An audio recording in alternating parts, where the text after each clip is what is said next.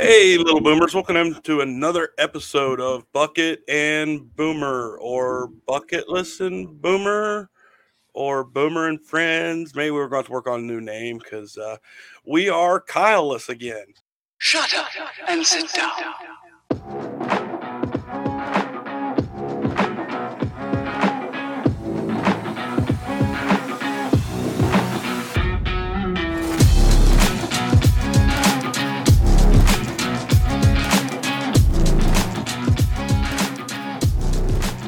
Tonight, I do have a couple of people joining me from out in sunny San Diego. Tell everybody, hi, Mike Neff. Hello, Boomer. I'm not Kyle because he's missing once again. So, yeah, it's not sunny anymore, but it was a beautiful day here. Did some work around the house, watched some Browns winning today, the only team, surprisingly, that actually provided me with some fun this weekend. So it was a great day. Yeah, I saw your tweet earlier, and yeah, we absolutely root for the same teams because we share the same misery all year long. Right. It's funny that the Browns of all the teams kind of like provided a little bit of fun this weekend. Would have never thought that. Yeah, kind of a rough weekend. Speaking of rough weekends, we got old Zach or Big Booner CBJ with us tonight. How you doing, Zach? Also am not Kyle. It's been a long weekend, man. Been nice, been off work, just kind of enjoying life. Yeah, if you want to talk about long weekends, had a trip planned. We'll talk about that later. It went to hell in a handbasket. Decided that I was going to get my first illness of the year out of the way. That was also fun. But you can't really complain because you had the entire fucking week off, right? Yeah, I know. I had the week off and had plans, and they all got ruined. Ah, so, you had a good first half of the week. I did. I did nothing. Monday, right. Tuesday, Wednesday, the wife was working. I was sitting at home doing nothing.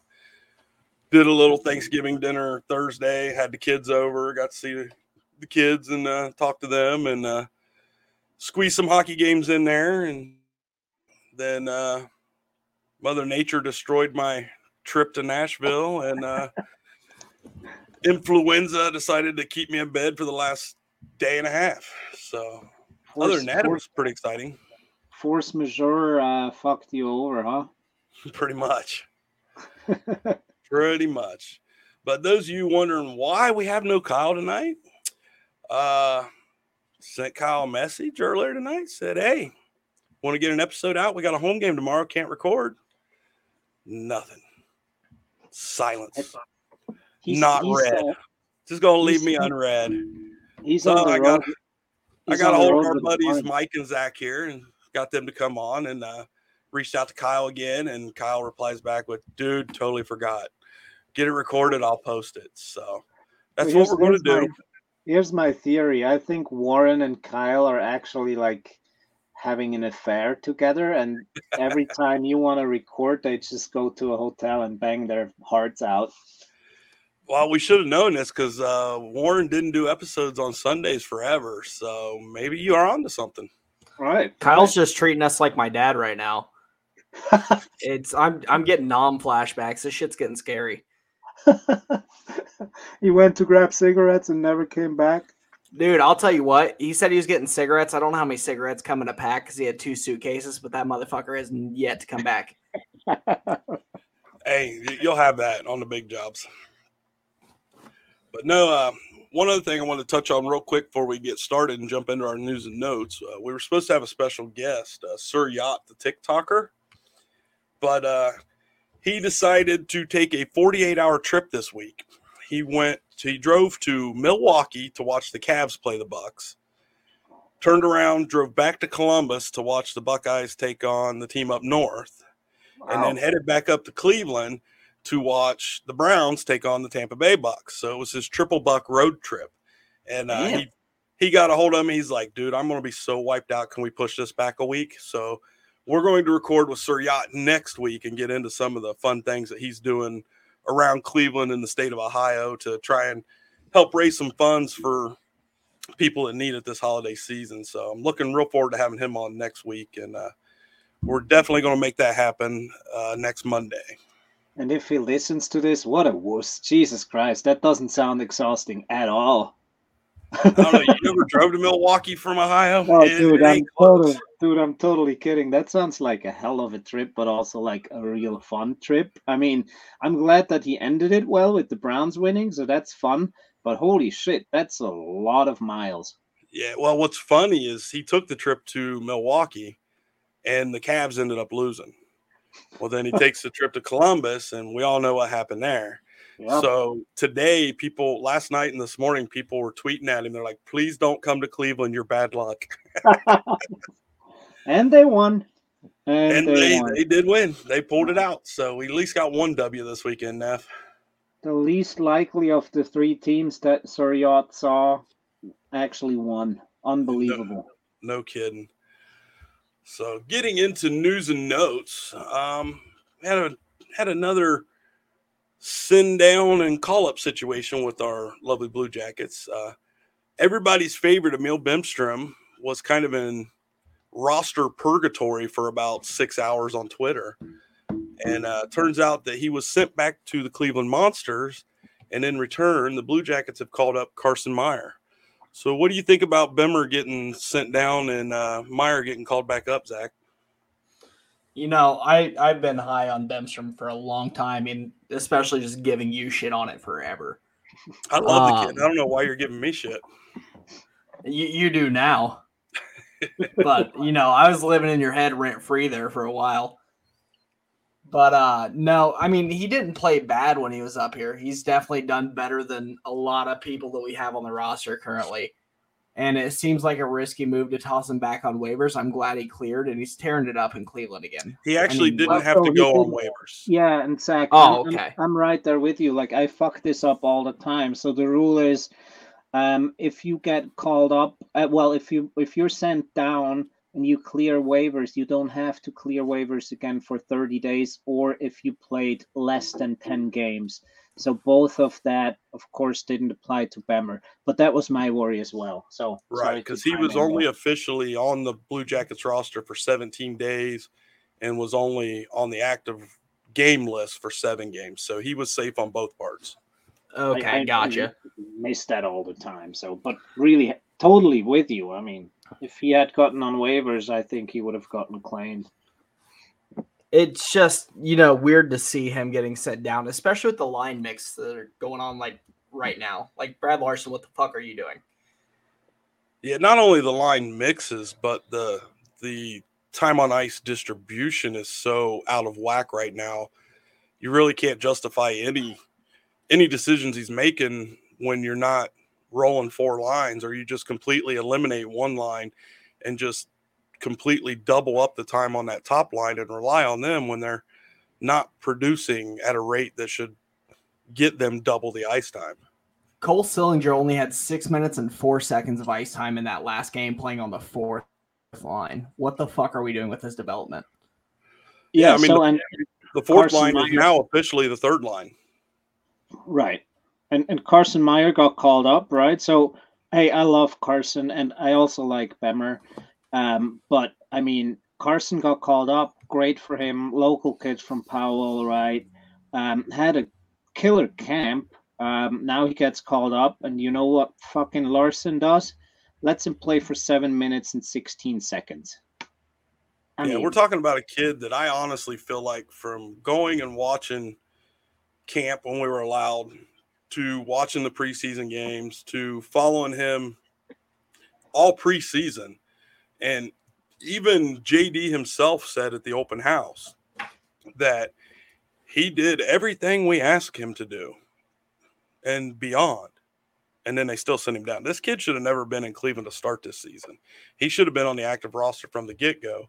But once again, if we're only going to distribute 7 to 8 minutes and expect miracles, maybe the problem's not on the ice. Right, and here's my thing, and that goes for Bemström and Meyer. Those guys have to play, right? I mean, it wasn't Bemström came up, and he did well, right? The first game, I think he didn't score a point. Oh no, he had an assist right away. Second game, he had a goal.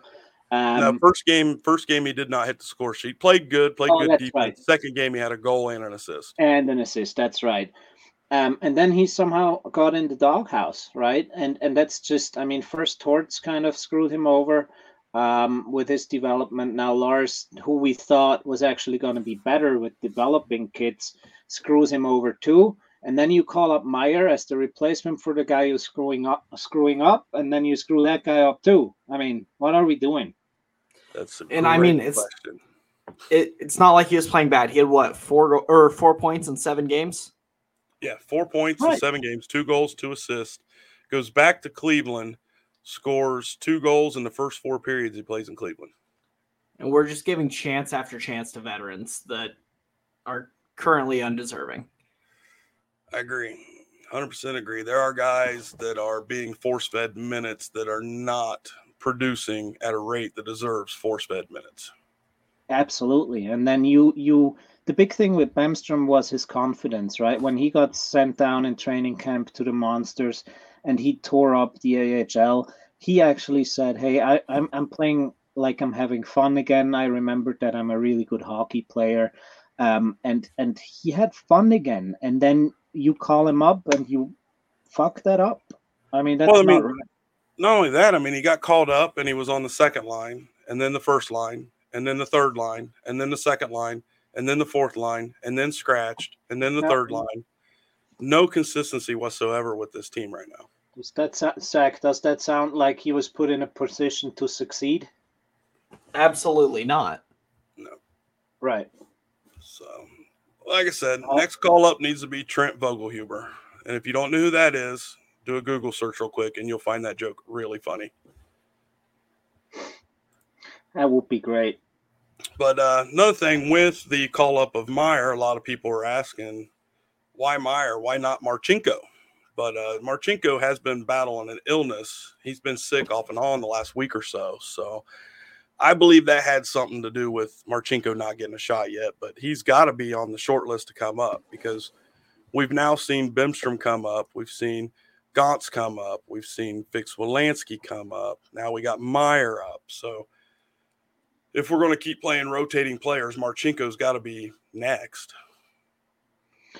Yeah, and I mean, I give Larsen enough shit, and I know Jarmo calls the guys up, but I'm happy that Trey Fix-Wolansky got another shot. Friday he played 8 minutes and 7 seconds, so I don't know. But Fix-Wolansky, Meyer, and Marchenko—they're all right wing. Right. And on right wing, too, you have Olivier, who I'm loving right now because the guy is so gritty and he has, it feels like one scrap per game. And then when Laine comes back, I mean, yeah, we're just stacked there, it feels, with right-handed guys. And I just don't know. Good for Fix-Wolansky, but if I could change that, I would probably give either Meyer a few minutes or then swap Fix-Wolansky for Marchenko and see what that does. Yeah, we're definitely a right-wing heavy team, and that's not considering the fact that we did move Bjorkstrand out, who's also a right-winger, to make room for some of these prospects and cap space, obviously. But this team is just loaded up and down the right side. And at 8 minutes a game, rotating back and forth between – all 4 different lines, you're not going to get any consistency to where these guys can get their footing and actually produce at a high level. So at some point, they're going to have to make a call on these are the 4 right wingers, let's roll 4 lines, or this is going to continue for the entire year. And frankly, if the season's already in the shitter, please just leave Marchenko down. Keep him in the AHL all season. Don't fuck with his rookie games played, leave him down there, let him develop, bring him up next year. But you raise a really good point, right? So I'm of the opinion that, and I rarely ever see it black and white, but here in this instance with all of these injuries, I either say, you know what, embrace the fucking shit show and send all the young players to AHL and create an absolute monster with the Monsters, a real wagon, and let them win a championship, or at least go for a Calder, right? or then bring all the kids up and let them play in the NHL, knowing that you're probably going to lose a lot, but that would be the case with the other solution too. So they need minutes. The kids need minutes. Right. And I'm glad you bring that point up, because I'm on the same boat as you. Either play them all here or play them all in Cleveland. Let them get chemistry. Let them get minutes. Let them transform their game into the next stage. But 8 minutes playing with two different people every night, you're never going to get numbers or production. There's no consistency to anything they're doing with these prospects. They're being mishandled so bad that it's just going to get worse and worse and worse before it gets better. Now, with the amount of injuries we've had and the way this season has gone, you are on that border of this is a shit show and we're done, or they need to pick it up in the next 10 games and try and make a push. But even in 10 games, that's probably still too far off. So either put the kids together, let them become your NHL program, or put them together in Cleveland and let's win a Calder Cup and bring them all up next year. But while we're on prospect talk, I just want to toss in one good note. The one that we have that's been referred to as Sonny Milano Jr. by, one specific person, is currently second in rookie scoring in the league. Who's that? Ken Johnson. On KJ. And you bring up a good point there again, weirdly enough, because you normally never do that, Zach. But the only two guys I would look at keeping up is KJ, and I would probably include Chinnikov there too. Chinnikov offensively is starting to produce, and he's starting to be noticeable, but he's still a liability defensively. And his possession numbers look a lot like a center that's been scratched and needs scratched a little bit more. So, anyway, that is what it is at this point. But a little bit of positive news. Everybody's favorite junior, Jordan Dumais, signed an ELC Thursday. Now, I don't know what this is going to mean for the future, because as of right now, we're just completely misplaying our hand when it comes to the future anyway. But he is showing out in the QMJHL and has become really, really noticeable throughout the league. So they do have him signed to an ELC with the possibility of possibly seeing him at the end of the season when the junior league is over. What do you guys think about Jordan Dumais and his ELC? We'll start with you, Mike. Yeah, I mean, I think that this is one big, you're doing really well, dude, here's your ELC. He didn't sign one yet, obviously, so I think they're seeing what he's doing. He's tearing up the QMJHL down there, points leader, and I think this is just like, hey, continue what you're doing. You have a chance of playing at the end of the season when your season's over. They could technically call him up right now and play him for a few games, then send him back down. Like the max he could play is 9 games. That also is the case at the end of his season. I don't think they will do that. They're not going to mess with what he's doing right now down there.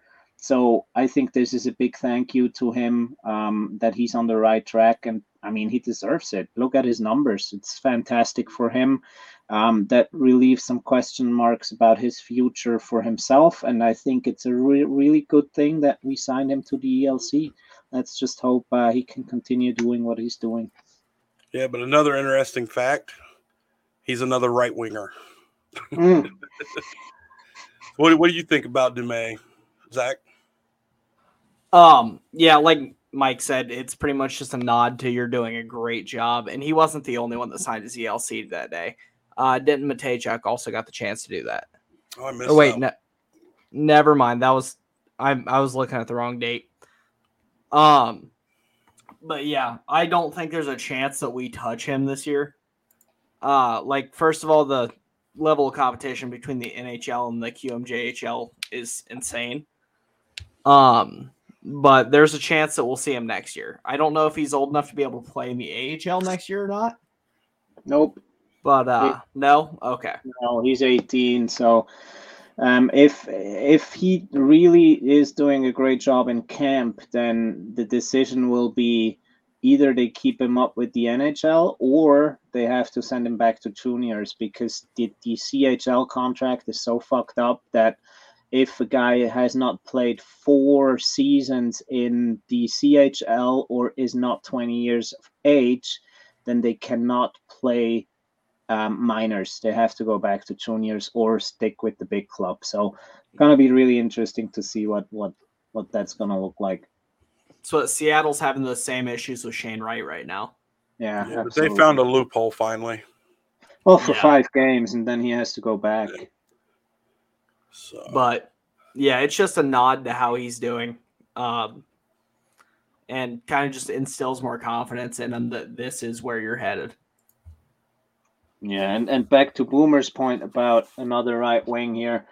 Hey, that's a good thing, right? I mean, if we're so stacked and if normally, like, those prospects, not all of them come through, but if a few of them come through, then we have some trade assets to work with.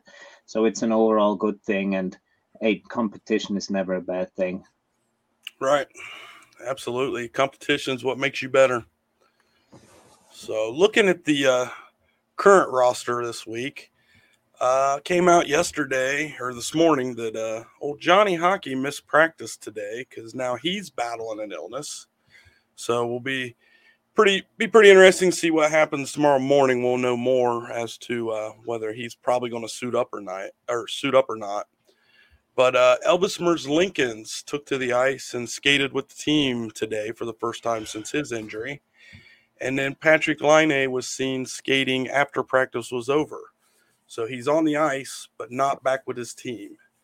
So what do you think this week looks like if we're missing Johnny and Laine getting closer to coming back? I mean, no Johnny Hockey at home is going to be rough because he scores all of his goals at home. But Laine getting closer and Elvis getting closer. So who do you think's the most important one to come back first, Zach? I mean, just general puck movement, it's got to be Gaudreau. And at the point that Kyle was making last week to where, you know, if they're looking to feed Laine that puck too much, it kind of just throws off the entire rhythm of our offense.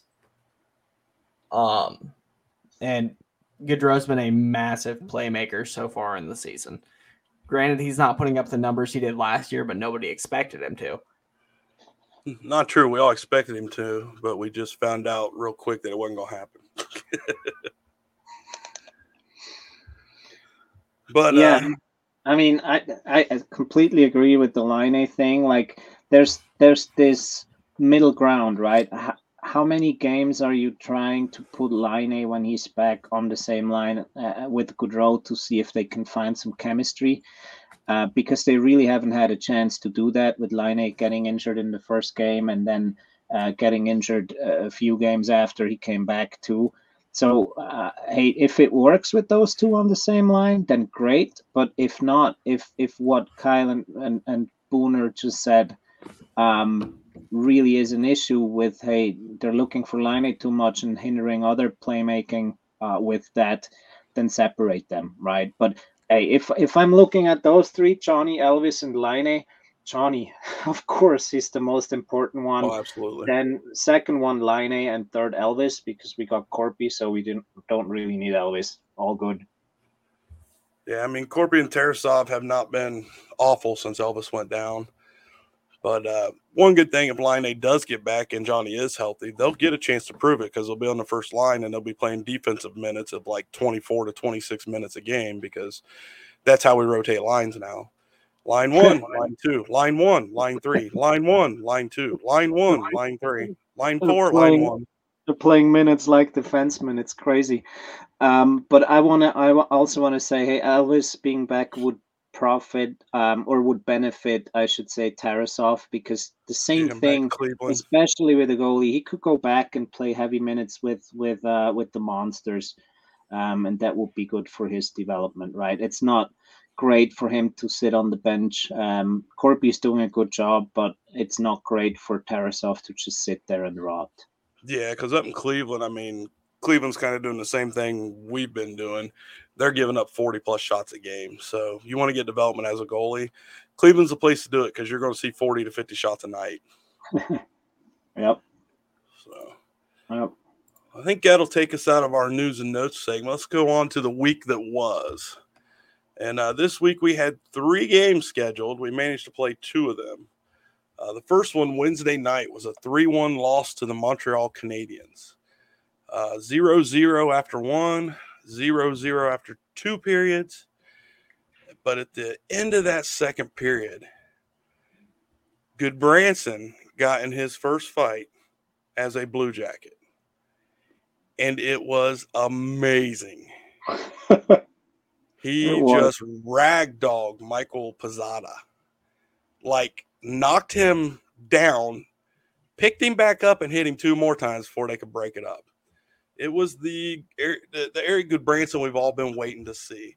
What kind of spark did that give you guys? We'll start with you, Mike. I mean, that was really good. As you say, that was something that I'd been kind of waiting for. I think he's finding his own a little bit, Gudbranson is, but oh my God, that fight was unfair. That looked like a heavyweight with a flyweight. That was just that was fun to watch. And I mean, I was like, honestly, in my brain, I went like, fucking finally. That's what I thought. And it was just beautiful to watch. And as I said, I think Gudbranson here is coming more and more into his own, and Troc is finding his way. Yeah, that fight was right in front of us on our end of the ice, and I literally said the word finally when it was over. Yeah. So what'd you think of that fight, Zach? I mean, it's exactly what we brought him in for. I don't think Pezzetta even landed a single shot. He just absolutely beat the brakes off him. Yeah, I don't think he did get one in. I mean, there were two or three shots, and he caught him with an uppercut on either the second or third shot, and Pezzetta was done, tried to go down. Gudbranson literally picked him back up with one hand and hit him two more times. Yeah, after that second shot, he was off his skates, and Gudbranson is holding him in the air. Yeah. Which, beautiful. Unfortunately, that was pretty much the highlight of our night, because going into the third period, Matteo Olivier got his second goal of the season on an unassisted goal, 68 seconds into the third period. Which means they went into the locker room after that fight, and they had a little fire lit under them. They come back out, get on the scoreboard. Well, 90 seconds later, I can't even pronounce his name. If you want to try, Mike, I'm just going to call him Wi-Fi. Arber Xhekaj. Yeah, Wi-Fi. Wi-Fi scores 90 seconds after the Olivier goal to tie it up. And then 57 seconds later, David Savard scores on his first goal of the year, which would end up being the game winner. And one CBJ fan may have cheered when Savard scored out of habit. And CBJ fan was me. That's my dude. I can't help it. When he scored, I was happy. It was his first goal of the year. I just forgot that he wasn't on my team no more. Yeah, I mean, you're a big Savard fan, so that's totally legit. It's just funny to me that you say out of habit, because what has he scored, like 3 goals when he was with CBJ? All I know is he won me a pizza from Papa John's during that Tampa game. But hey, go ahead, Zach. Oh, see, I heard from sources that you left that arena with a frown and wet pants. Yes. Yes. That's probably confirmed by now. Can confirm. Yeah, that happened. But then later on, towards the end of the game, Sean Moynihan hit a empty netter, giving the Canadiens a 3-1 win over our beloved Blue Jackets. Shots on goal that game, 29-31 in favor of the CBJ. So we actually kept the shots under 40 for a change, which was nice. Even under 30. Great, yeah, right? 31. Yeah. Or, yeah, we kept them to 29, yeah. Right. But both teams had 3 shots at a power play. Both teams were 0 for 3. So the power play that has been heating up cooled back off that night. And let's be honest here that the Canadians are not a great team. I mean, yeah, they have some talent, but we have some talent too. I think we're timeline-wise probably around the same. Arber Xhekaj, Wi-Fi. I think that kid's going to be a really good player too. But I mean, they're not a good team. They're not a good team. They got that line with Suzuki and Caulfield, and that's about it.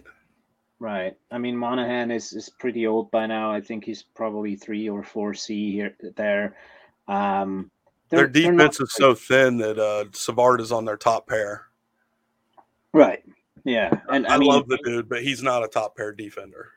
No, they live off of Marty St. Louis here, coaching them probably like Torts normally does, above what they actually are talent wise.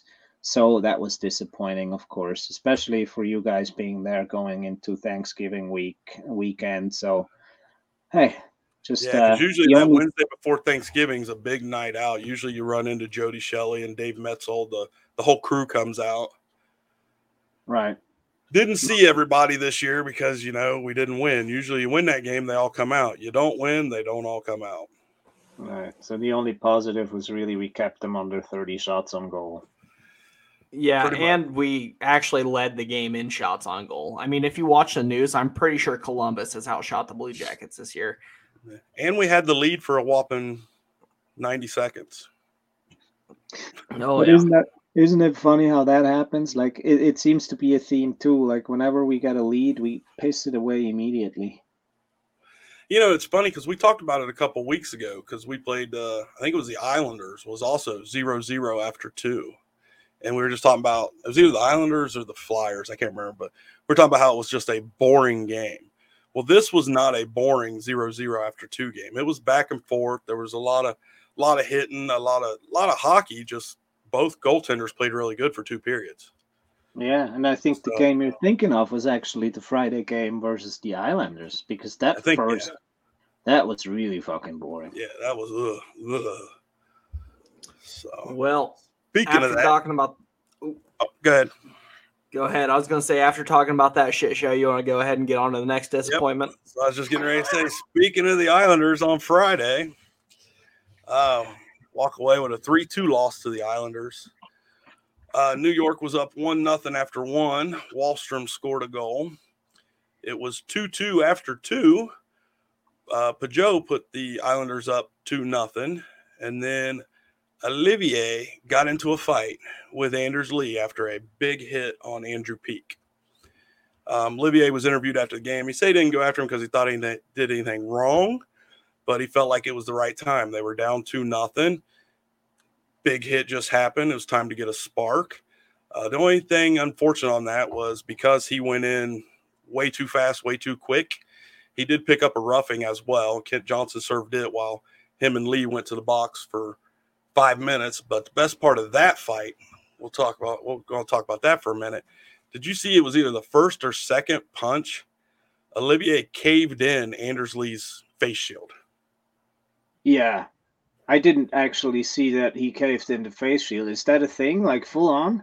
Yes. Like it folded in and was pushing on his cheek. He hit him in the face shield and just bent it the wrong way.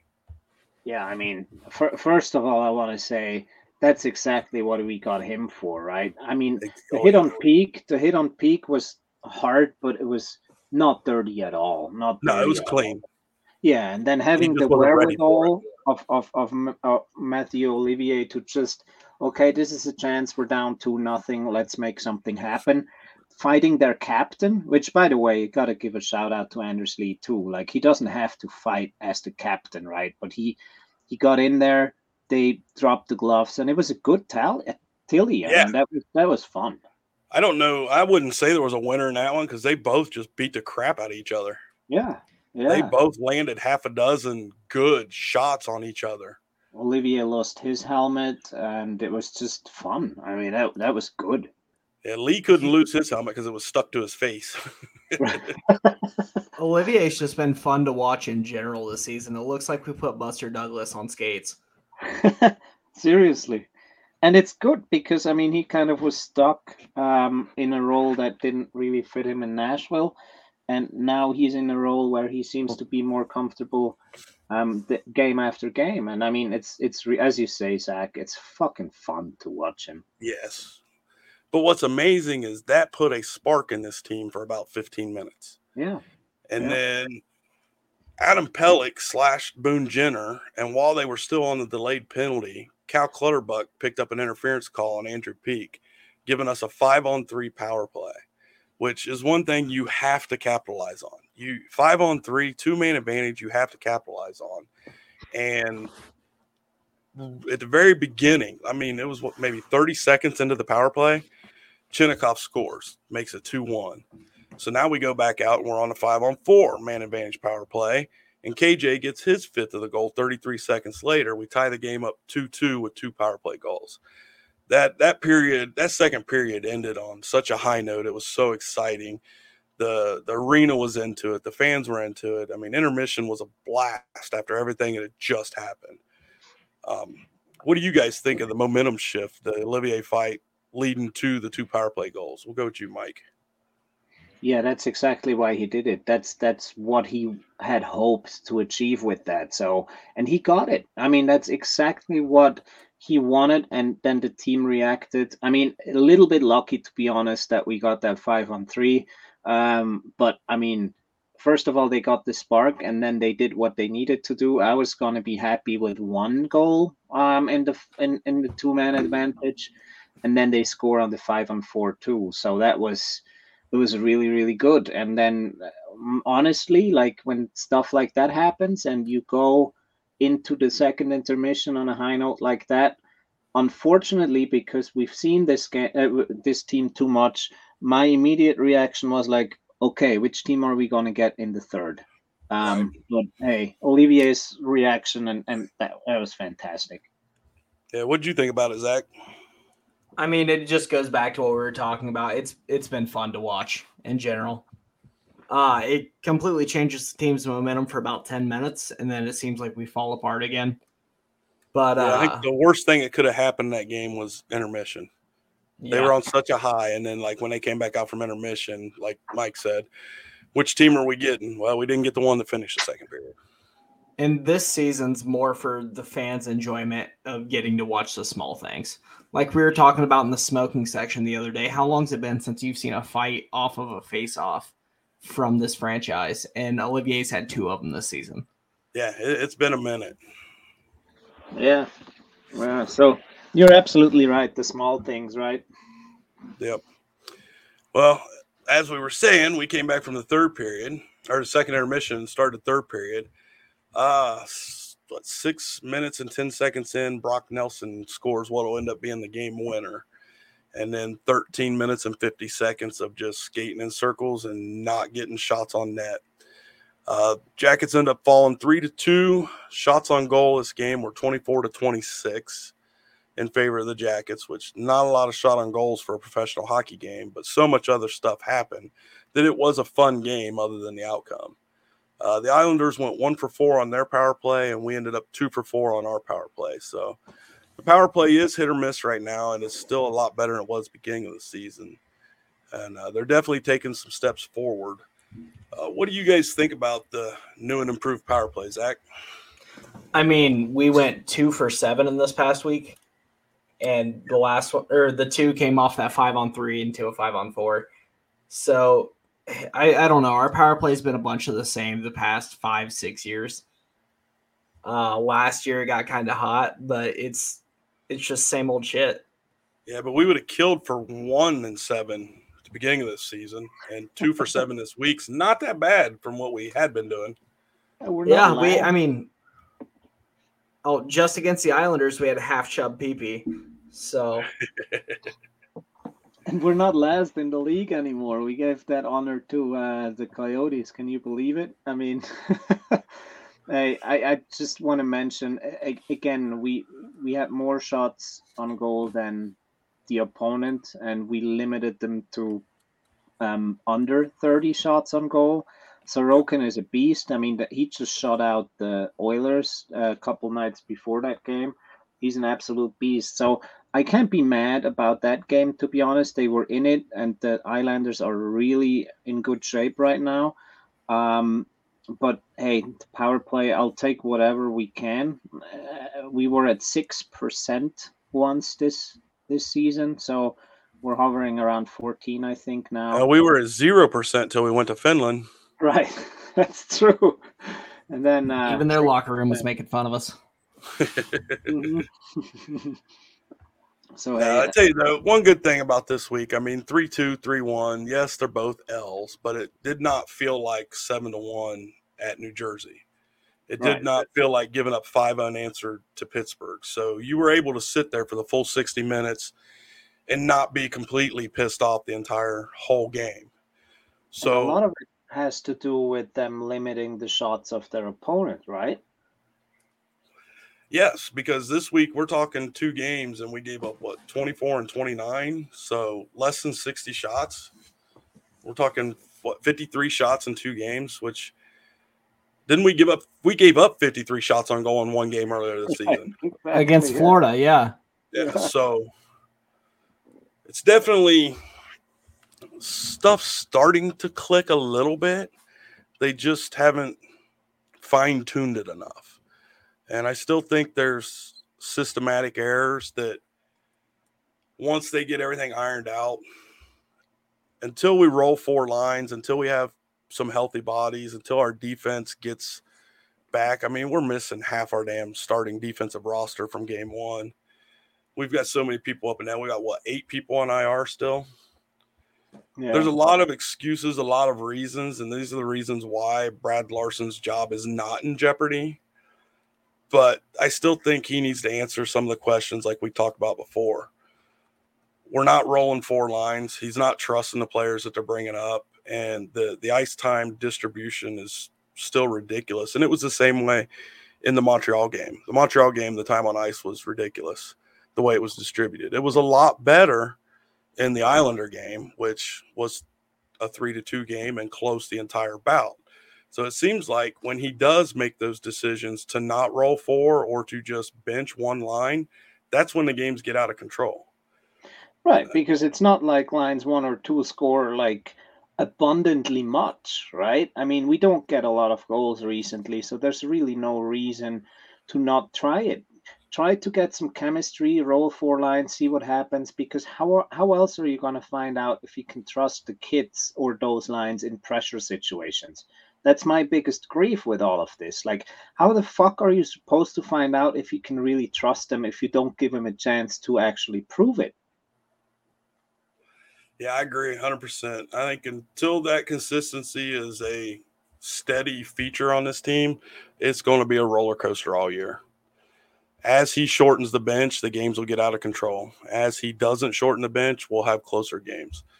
I mean, I still see more L's than W's in our near future, but 3-2 games are a lot more enjoyable than 6-1, 7-1. And I agree, and I just miss a direction because great leaders, they know what they want to do with the team, and even if it costs them some games, they will stick to that plan because they believe in it and they will make it work this way. And he's way too torch-like. He shortens benches. He's reactive instead of letting his game plan play out. And that's why I'm not a big fan right now of him. But you're absolutely right. He's not going to get the shit canned. He's not going to get canned right now because he's got one more year after this. I mean, and for everything we were told that he is not Torts, he's the opposite of Torts. He's not Torts. He's a different coach. He's not Torts. Seeing a lot of Tortorella tendencies.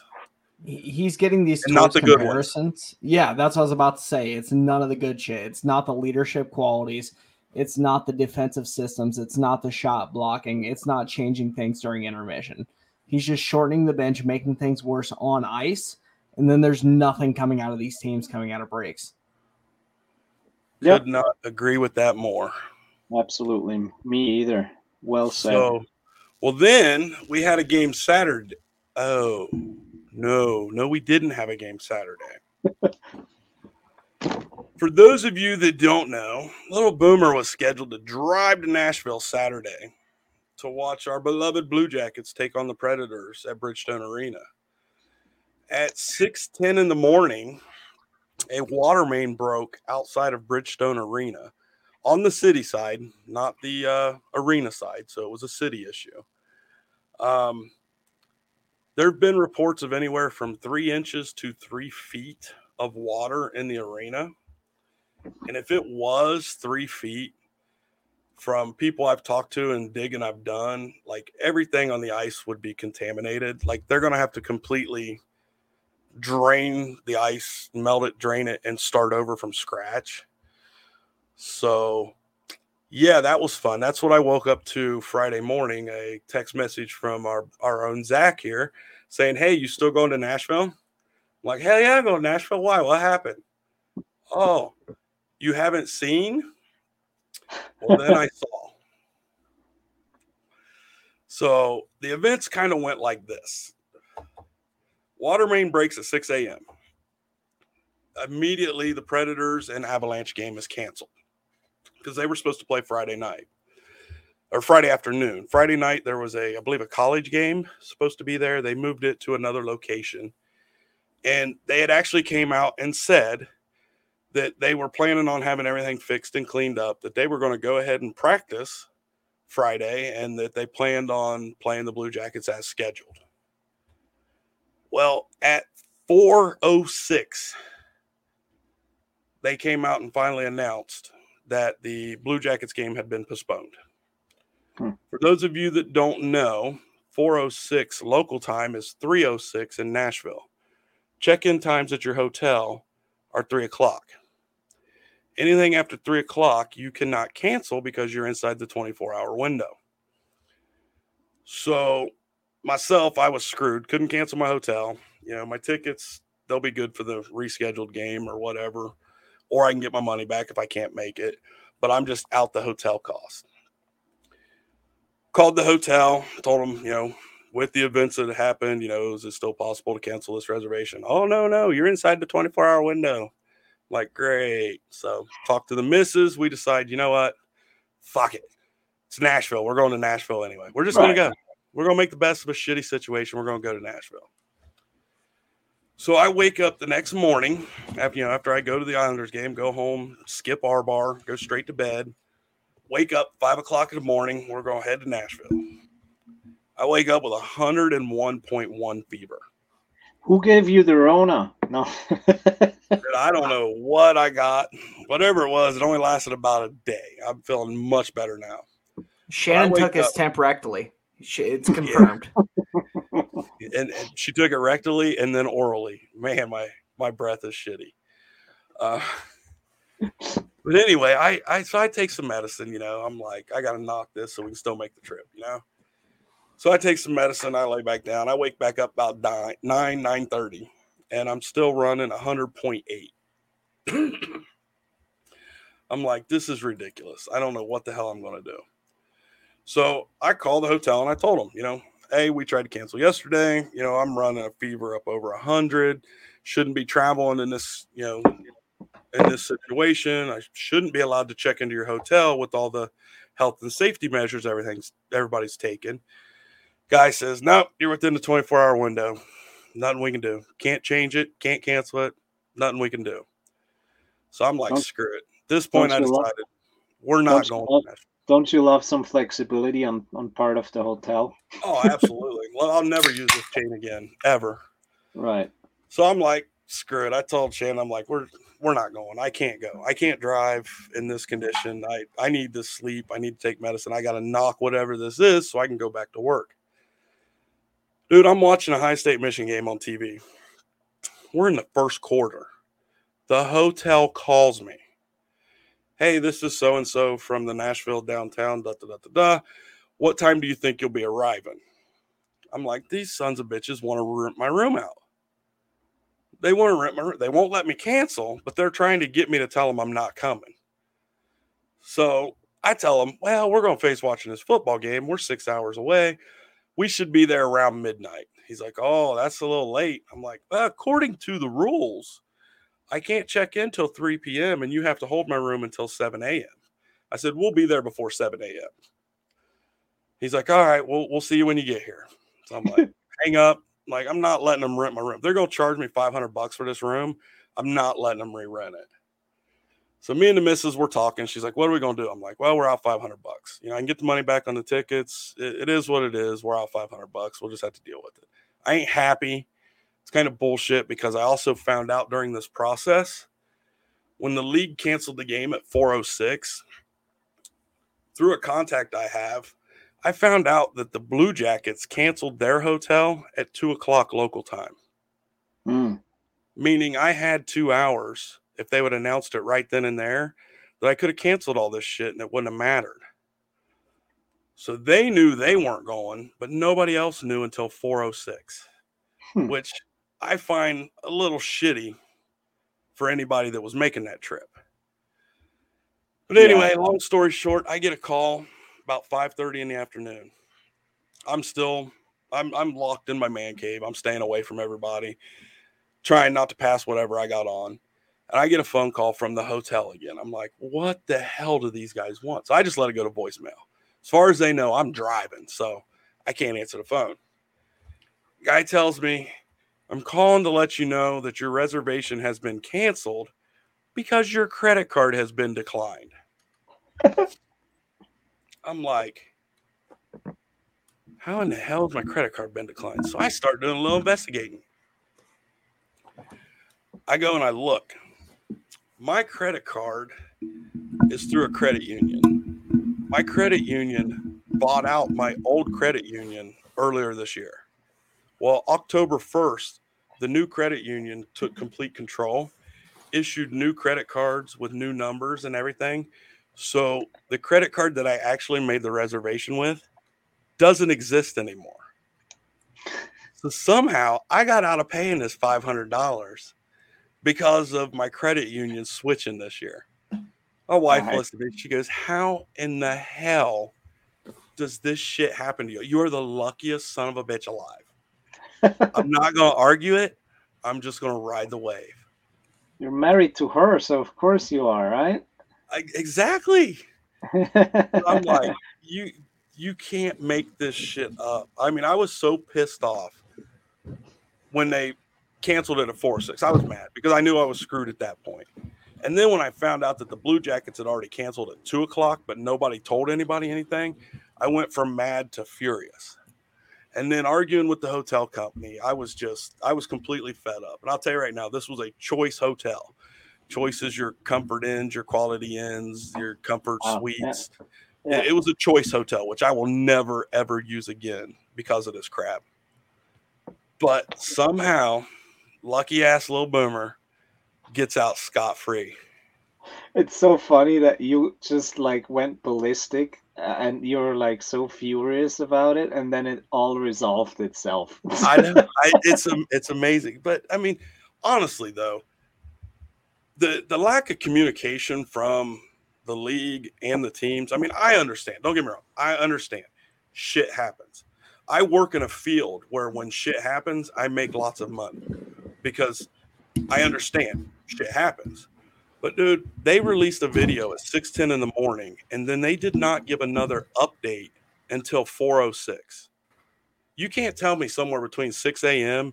and 4 o'clock you didn't know nothing. Yeah. Yeah, that's – I mean, I've went back and I've checked all their social media feeds and everything. There was zero update from the NHL, from the Predators, from the Blue Jackets. No communication with nobody about anything. Oh, I was the one that told you about the water main break. Yeah, I didn't even know because I'd got up and, I did Thanksgiving at my house Thursday and bought my own bottle of LaCroix 43 and heavy cream and decided to just drink mini beers all day. So I slept really good Thursday. And I got up and the missus wanted to go Black Friday shopping. So Zach gets a hold of me. I'm actually standing in line at Victoria's Secrets with my wife. And I'm like, I gotta go outside. I can't get a signal in here. So I go outside, call you. That's how I found out. I hopped on Twitter, was like, son of a bitch.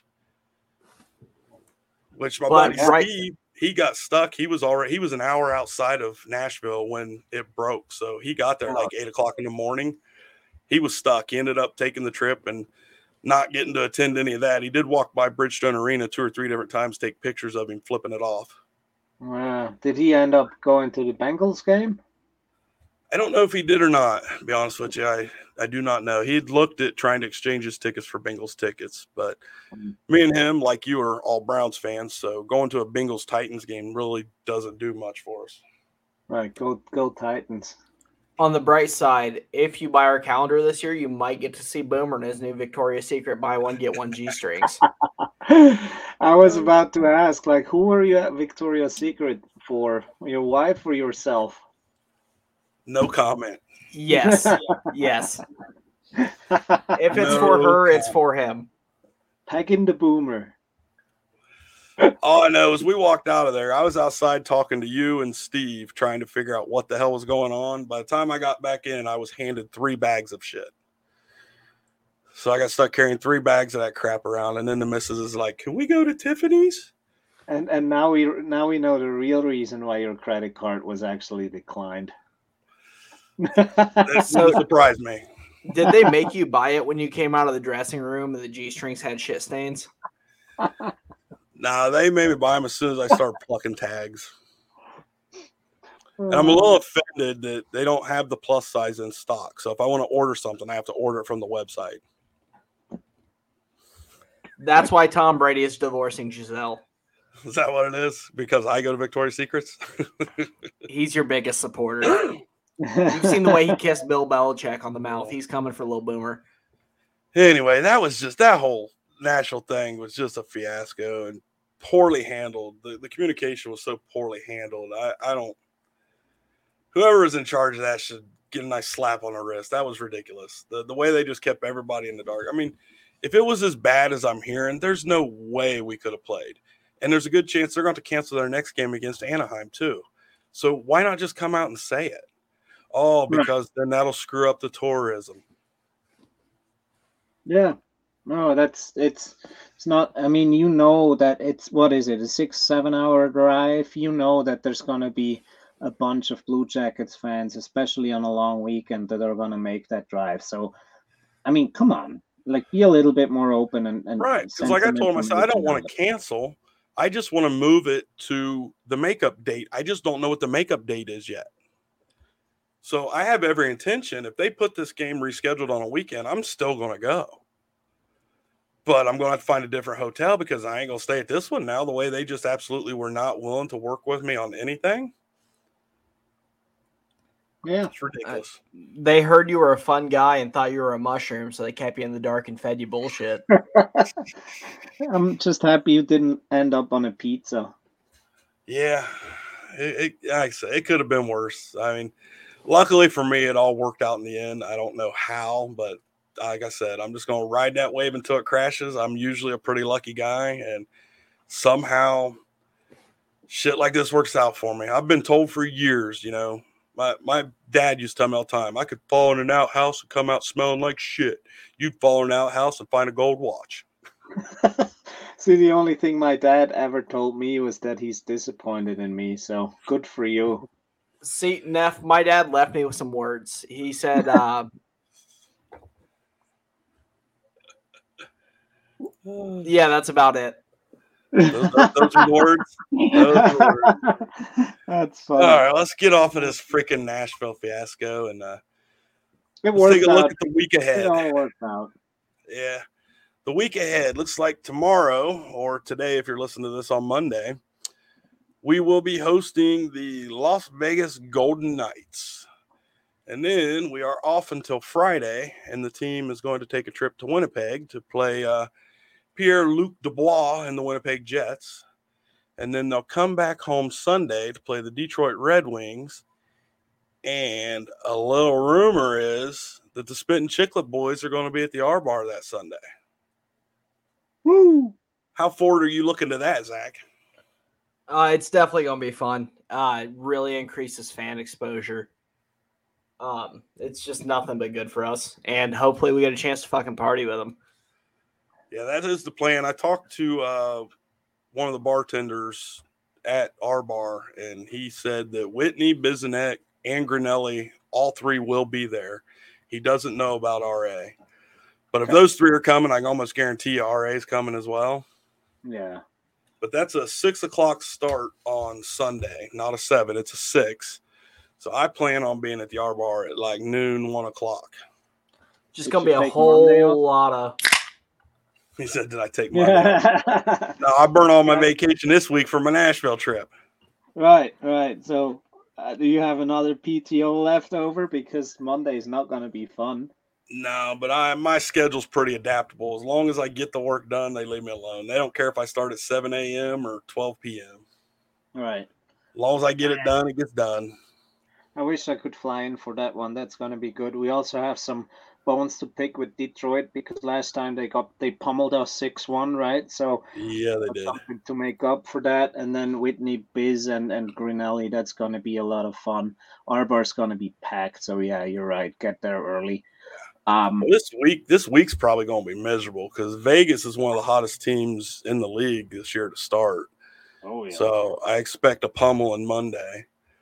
And then going to Winnipeg. Winnipeg's actually caught fire a little bit, too. They just kicked the shit out of Chicago tonight. Oh, yeah. Oh, yeah. We know what Detroit already did to us. So the highlight of the week's going to be if I can drink some Pink Whitney with Ryan Whitney. Yeah. I mean, honestly, Vegas, not a lot of expectations. Then whoever did the schedule, piece of fucking shit. That's another really weird schedule, right? So we play Monday. Then we don't play until Friday. So we could technically drive to Winnipeg, but then we have 1 day off in between coming back from Winnipeg. And then you start a 6 o'clock game instead of a 7 o'clock game. Yeah. So just what a wanker, whoever came up with this year's schedule. But at least the Winnipeg game's an 8 o'clock start instead of a 10:30. Right. At least. So that's, what a fantastic dude. Yeah, I bitched about the schedule this year. I bitched about it several times. They literally just threw darts at a fucking calendar, man. It's ridiculous the way the schedule's set up this year. I think I don't have a lot of expectations for this week. So normally when that happens, we're probably going to get surprised. But I do think that the biggest thing to look forward to is today in a week when the Spit and Chicklets guys come to R Bar. Make it rock. I wish I could fly in. Yeah, it's going to be fun. I plan on not driving home. That's a good plan. make the missus drive her car that Sunday. Right. So, but after we get a spin Sunday with the Chicklets, then our Sir Yacht interview is rescheduled for Monday, so I will sit down with Sir Yacht and go over some stuff with him, and we'll include that in next week's episode. So there's something to look forward to. If we do manage to pull off three miserable L's this week, at least we get to hang out with the Chicklets boys, and then I get to talk to Sir Yacht. So good for me. Yeah. I mean, while I'm stuck in shitty San Diego here. Yeah, poor Mikey stuck in San Diego. Oh, anyway, let's do our Up on the Farm update. Some of our junior players that we like to look at each week. We'll do our Jordan Dumais update.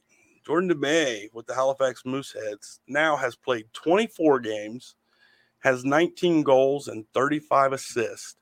That's good for 54 points and a +20 rating. Is that good? That, from what I understand, that's really good.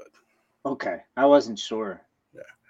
And then another one, the name that you've probably heard, but we haven't talked about a lot, Stanislav Svozil, plays with the Regina Pats. He's played 21 games, has 4 goals, 20 assists, and 24 points with a +7 rating. He was named the CHL third star of the week this week. Funny fact is all 3 stars this week came off of that Regina Pats team. It was Svozil was the third, Bedard was the second. I don't remember who the first was, but all 3 of them were off of that team, so they've been on fire. Mm. And then another name that you may have heard from Traverse City, James Malatesta. He was the kid that was playing with Marchenko and Johnson on that first line. Him and Puthia kind of split time there. But he plays for the Quebec Ramparts. And in 23 games, he now has 19 goals, 11 assists, good for 30 points and a +15 rating. So if you look at the QMJHL right now, your points leader in the entire league is Jordan Dumais with 54 points. Your assist leader is Jordan Dumais with 35 assists. But your goal leader, there's two guys tied at 20, and then Jordan Dumais, James Malatesta, and another guy are tied for third with 19 goals. So he is shooting up those points ladders here recently. Quebec belongs to the CBJ prospects, huh? Yeah. For sure. Yeah, these guys, they're killing it in juniors. I mean, Denton Mateychuk, he's also another one that we've been keeping an eye on. Him and Luca Del Bel-Beluse. Yeah. But I felt, Jordan Dumais, with what he's doing, you're always going to look at him. But seeing what Svozil and Malatesta did this week, they're both really starting to impress too. So, like we've said, the future's bright. If half these guys, if a third of these guys pan out, we have so many hot prospects right now that if a third of them pan out, this roster can look completely different in 3 years. Just gives you that warm and fuzzy feeling, right? Because I don't think in our 22-year history we've ever had this, not even close to this. So that's not at this level. Usually there's one or two or three that they're talking about, but like deep, we have a dozen prospects that are producing in different leagues across juniors and college. Yeah, and then we didn't even talk about the guys with the Monsters yet. So I mean, that adds another level. As you say, hey, they have to come through. It has to translate, right? So you never know with the prospects, of course, but this is so deep. Such a good foundation for our future that it's just fun. I mean, this is never been seen before. I also want to be cautious and not hype them up too much. But I mean, hey, it's a lot of fun, and I think we're in uncharted territory here a little bit for CBJ. Yeah, absolutely. I mean, with a lot of what we've been seeing on ice this year, to have something to hope for, to have that little glimmer of light at the end of the tunnel. I don't care if we hype them up too much or not, because the future's bright. And not all these guys are going to play here. I mean, you've seen our name mentioned in several different trades, Horvat, Chikrin, just different players across the league. We're always linked to being interested. But everybody always says the same thing. Oh, this guy's untouchable. That guy's untouchable. This guy's untouchable. That guy's untouchable. With as deep a prospect pool as we have, is anybody really untouchable?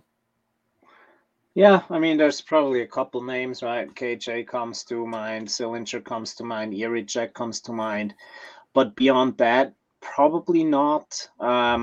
Still, I'm maybe Chikrin, if they're finally lowering their price. I'm just not sold on Horvat because I don't think he's a true 1C.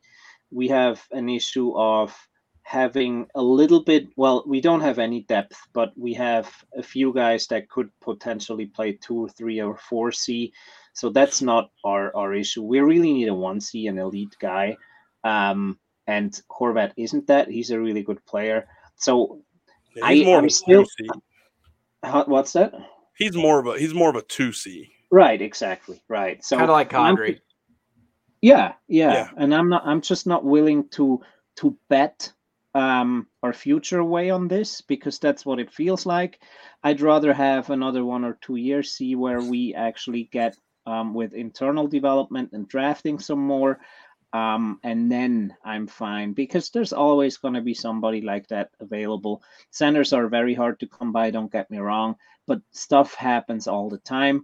And in 2 years, we know much more about our prospects, and then we can make some trades and actually deal some good stuff instead of just shooting our shot with Horvat, who's not really a need to begin with. And with what we were talking about prospects potentially getting moved, if we're going to move a first-round prospect, the first one I see going right now would probably be Carson Meyer. Yeah, because he's another right-hand shot D that everybody wants, and we are actually deep at right-hand shot D. Yeah. And that's a good point, because what I was going to say is, if some trades come up and we do get involved in them, I see us trading more defensive prospects than offensive prospects, because we are deep, super deep at the prospect level when it comes to D. And there are a lot of teams out there, you know, your Ottawas and your Torontos are begging for defensive players.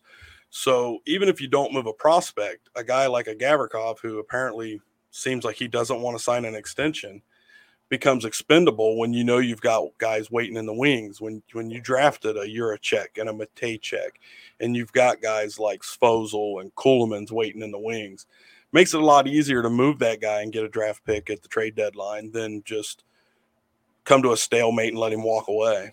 Yeah, we've taken three defensemen in the first round in the past 2 years. Mm-hmm. Hey, but I don't disagree with you guys, but, I mean, we're still way more deep at forward than we are at D.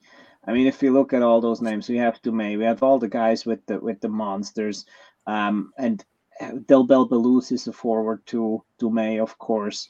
So I still feel like we're a little bit deeper at forward. So my thing is... We're just weak at center. Mike, you can get deep on my D. That's fine. That's not something I haven't handled before because that's not going to be too big for me. But anyway, I just... Going back to all the small things. Story of my life.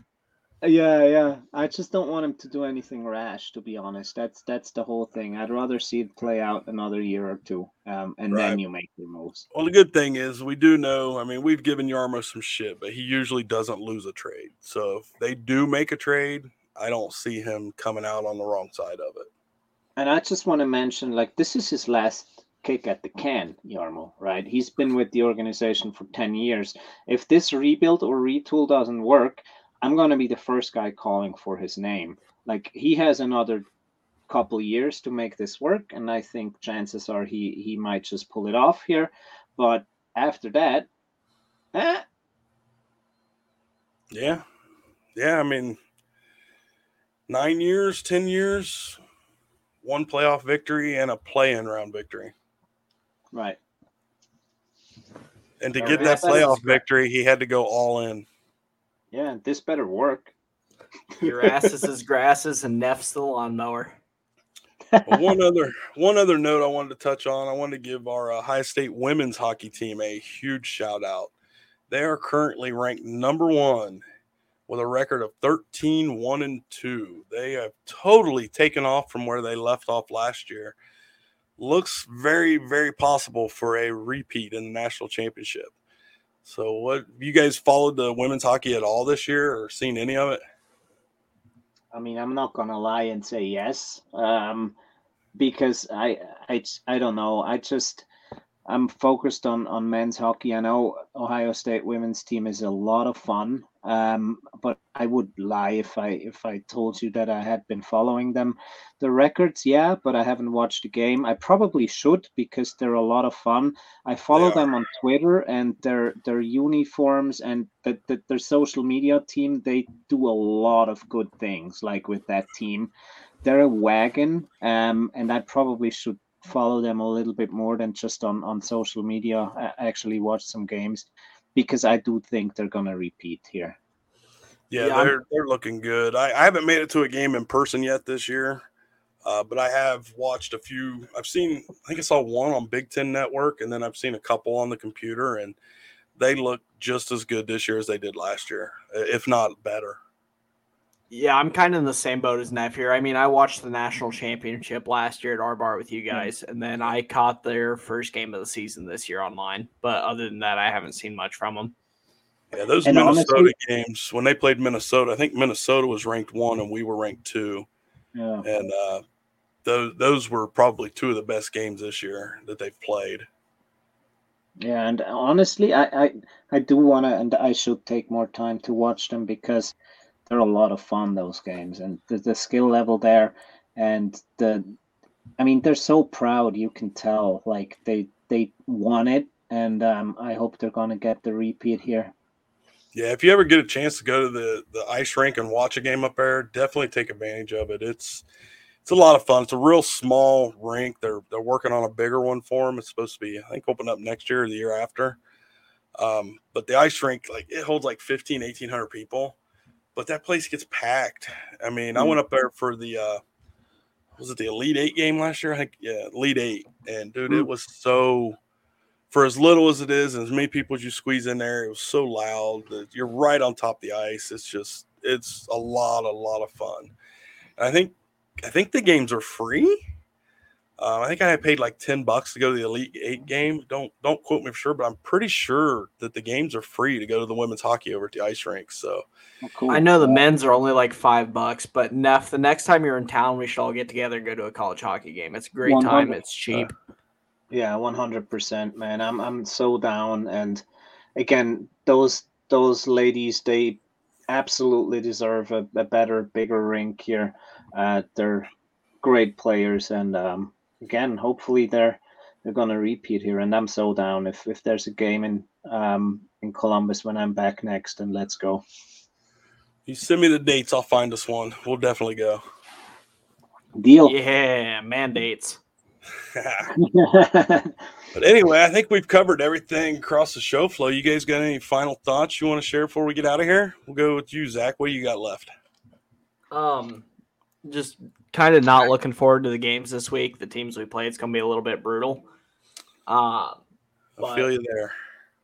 Coming in with the Spit and Chiclet guys is going to be fun. Looking forward to the podcast next week with Sir Yacht. And wondering if Kyle's ever going to make his way back. Absolutely. If he and Warren finally make it back to Columbus or out of their hotel room. But hey, I'm going to be the guy who says I'm predicting 3 losses, so I can be actually positively surprised. But that's really all I have. I just wish you guys fun next Sunday with the Spit and Chicklets crew. Yeah, I feel the same way as you, Mike. I see 3 L's in our future this week, and this is exactly the kind of week where we go out, play with our hair on fire, and end up with 2 wins and an overtime win or loss. Right. Because we're not supposed to beat Vegas, so we probably will. We should probably battle with Winnipeg, so it's an overtime loss. And Detroit should thump us, so we'll probably beat them 2-1 this time. All right. See, we'll step it up against Detroit, right? We lost 6-1 last time, so we're going to step it up and lose 6-2. 6-2. Or 5-0.